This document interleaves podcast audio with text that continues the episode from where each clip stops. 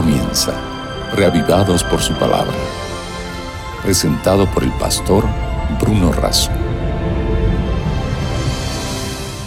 Porque no solo de pan vive el hombre, sino de toda palabra que sale de la boca de Dios.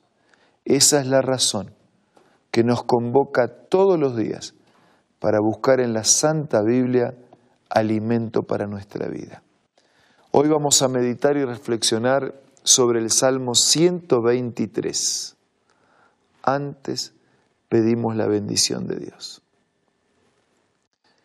Señor, al meditar en tu palabra pedimos que nos bendigas para que podamos entenderla y aplicarla a nuestra vida. Te pido y agradezco todo en el nombre de Jesús. Amén.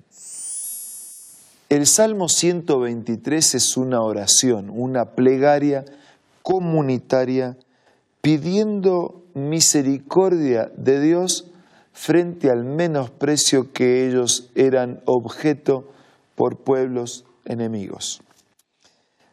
Dice el primer versículo, a ti alcé mis ojos, a ti que habitas en los cielos.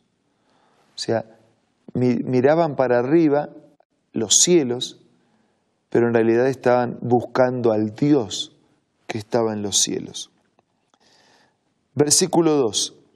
He aquí como los ojos de los siervos miran a la mano de sus señores, y como los ojos de la sierva a la mano de su señora, así nuestros ojos miran a Jehová nuestro Dios hasta que tenga misericordia de nosotros. Leemos en el versículo 3, Ten misericordia de nosotros, oh Jehová, ten misericordia de nosotros porque estamos muy hastiados de menosprecio.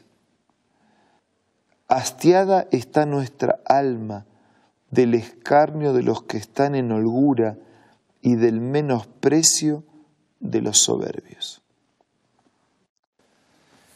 Este era un ruego colectivo, ¿no? Eh, maltratados por vecinos, por enemigos, menospreciados, subestimados, no valorados, burlados.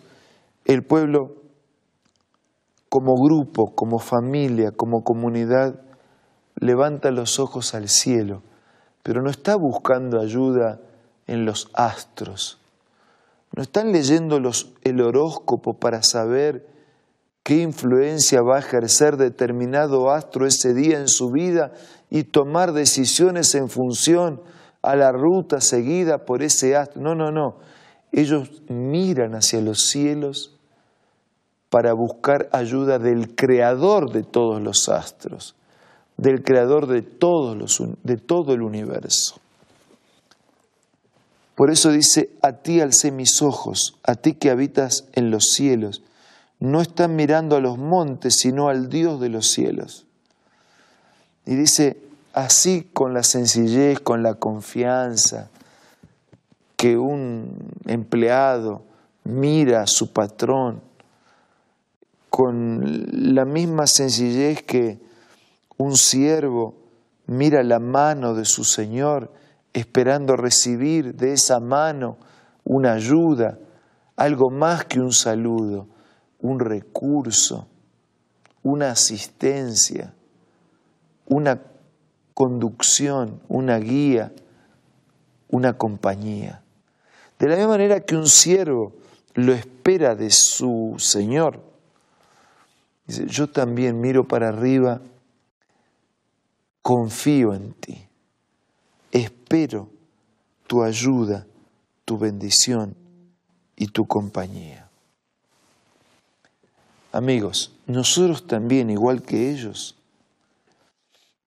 somos muchas veces subestimados, no valorados, no tenidos en cuenta, no considerados. Somos despreciados, menoscabados, somos objeto de burla, tenemos problemas no tenemos recursos suficientes para enfrentarlos, no tenemos la suficiente preparación para salir adelante. Nos sentimos solos, nos sentimos escasos, nos sentimos limitados, nos sentimos llenos de faltante y tenemos que buscar ayuda. ¿Dónde buscamos ayuda? ¿En el número de una lotería? ¿En el fondo de una copa de alcohol? ¿En el entretenimiento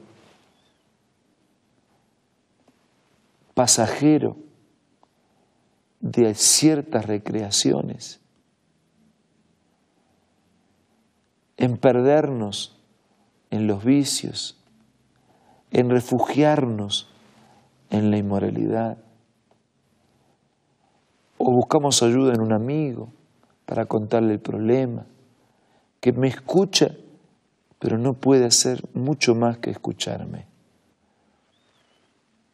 Y el escuchar y dar un consejo siempre es de ayuda, pero no alcanza, necesitamos algo más. Y allá en los cielos, el Dios del universo es ese algo más, que no debiera ser el último recurso donde buscar ayuda, sino el primero.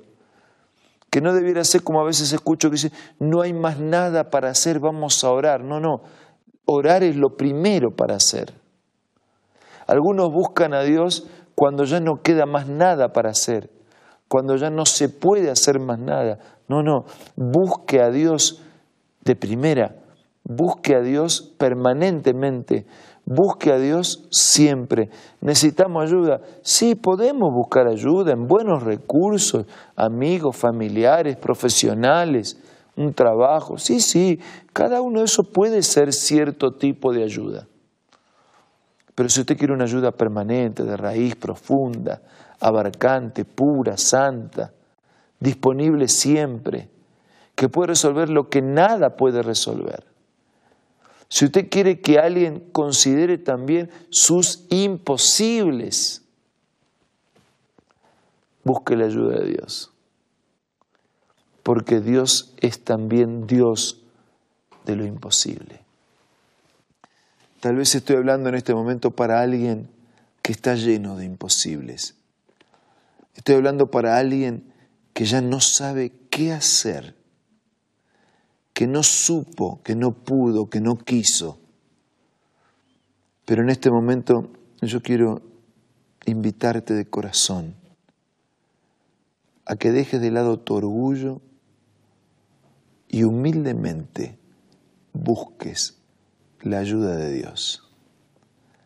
Esa ayuda que llega para el día de hoy, fresca, nueva, renovada. Porque Dios es el único que renueva su misericordia para con nosotros cada mañana. Tal vez estás con problemas de trabajo, problemas de familia, problemas de salud. ¿Para qué hacer la lista? Cada uno la conoce. Pero no importa cuál sea tu problema, no importa cuál sea tu, limitación, no importa cuál sea el enemigo que te está acosando, no importa quién sea el que se está burlando, no importa quién te tiene arrinconado en la esquina, puedes levantar en este momento tu vista para el cielo, no buscando ayuda en las estrellas, sino buscando ayuda en el creador de las estrellas y de todo el universo. Confía, busca ayuda, deja a Dios actuar en tu vida.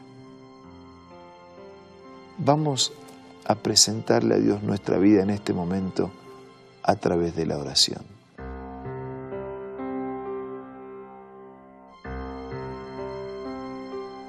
Padre nuestro que estás en los cielos, te buscamos de todo corazón. Te necesitamos. Por favor, Señor, suple cada necesidad de nuestros amigos y hermanos. Y también te encargamos esos imposibles. No nos des lo que a nosotros nos parece mejor. Concédenos lo mejor según tu voluntad y misericordia. Pero haznos sentir que estás a nuestro lado respondiendo la súplica, no en base a lo que merecemos, sino en base a los méritos de Jesús. Quédate con todos nuestros amigos, danos un día muy bendecido. Te lo pido y te lo agradezco en el nombre de Jesús. Amén. Fue muy bueno estar juntos hoy. Que podamos seguir juntos a través de la oración, a través del pensar en la palabra de Dios, pero sobre todo al recibir la respuesta y la presencia de Dios en nuestra vida. Nos reencontramos mañana para seguir siendo reavivados por la palabra de Dios. Esto fue Reavivados por su palabra, presentado por el pastor Bruno Razo.